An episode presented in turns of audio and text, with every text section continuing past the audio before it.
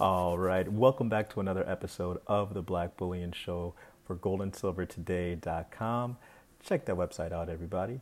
Now, after receiving an uptick in the PPI on Wednesday, um, and you know, after receiving an uptick in CPI on Tuesday, is it safe to say that inflation is here to stay? Well, I've talked to a few of you, and many of you have told me that you found inflation in your goods in your local areas. But will this government data and your anecdotal data find its way into gold and silver prices? Well, I happen to think so. And with a coming stimulus package likely to come after the election, things will only look up for both metals. Uh, but before we get into that, if you're new to this channel, please hit that big red subscribe button right down below. Also, please hit the like button, helps to get this economic evangelism right on out there to the masses to bring more people into precious metals. All right, so first I want to draw your attention to the US 10 year Treasury uh, yield, the nominal one. Uh, so, not including inflation.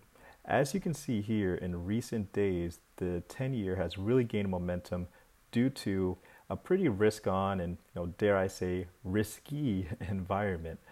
Um, let's take a look here. Here, um, we have the same thing when factoring in inflation. Again, 10 year uh, yield with inflation. And though inflation has increased, you know, we're talking about the CPI here, the CPI also, uh, as is known colloquially, uh, nominal yields have really overpowered the trajectory uh, by keeping things, uh, you know, uh, pretty elevated.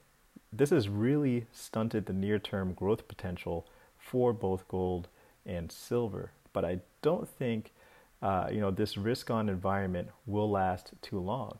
And even if it were to, there's a chance that we could have more inflation to contend with. Um, check this out. Inflation is making a pervasive and persistent comeback, economic forecaster uh, Lakshman uh, Achuthan uh, warns. So let's get into it. Economic forecaster Lakshman um, Achuthan sees evidence inflation is making a comeback. It's made a very clear cyclical upturn, the Economic Cycle Research Institute co founder told CNBC's Trading Nation on Wednesday.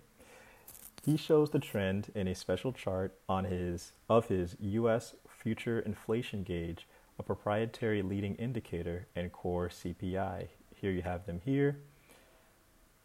Okay, let's go down.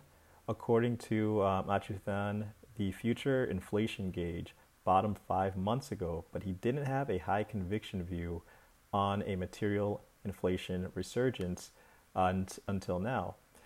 I'll tell you, this is a quote from him, I'll tell you that's a pronounced, uh, a pervasive and persistent rise in the top line future inflation gauge, he noted. The fact that it's still rising means there's no fresh downturn in this cyclical upturn in inflation. And that's good information to have. It suggests we have both an inflation cycle upturn and a business cycle upturn going on at the same time. and if you guys take a look at business activity in the Eurozone and the UK, particularly in the services sector, you find that they have been struggling more so than in the US as the rate of their Ronies cases, as we like to say here, have risen quick, quicker than the US.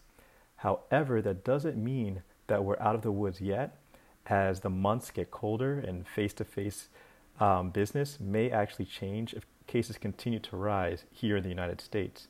Now, I believe that a lot of our business activity will be tied to Ronies cases if they continue to uptick, and that will also impact near term inflation.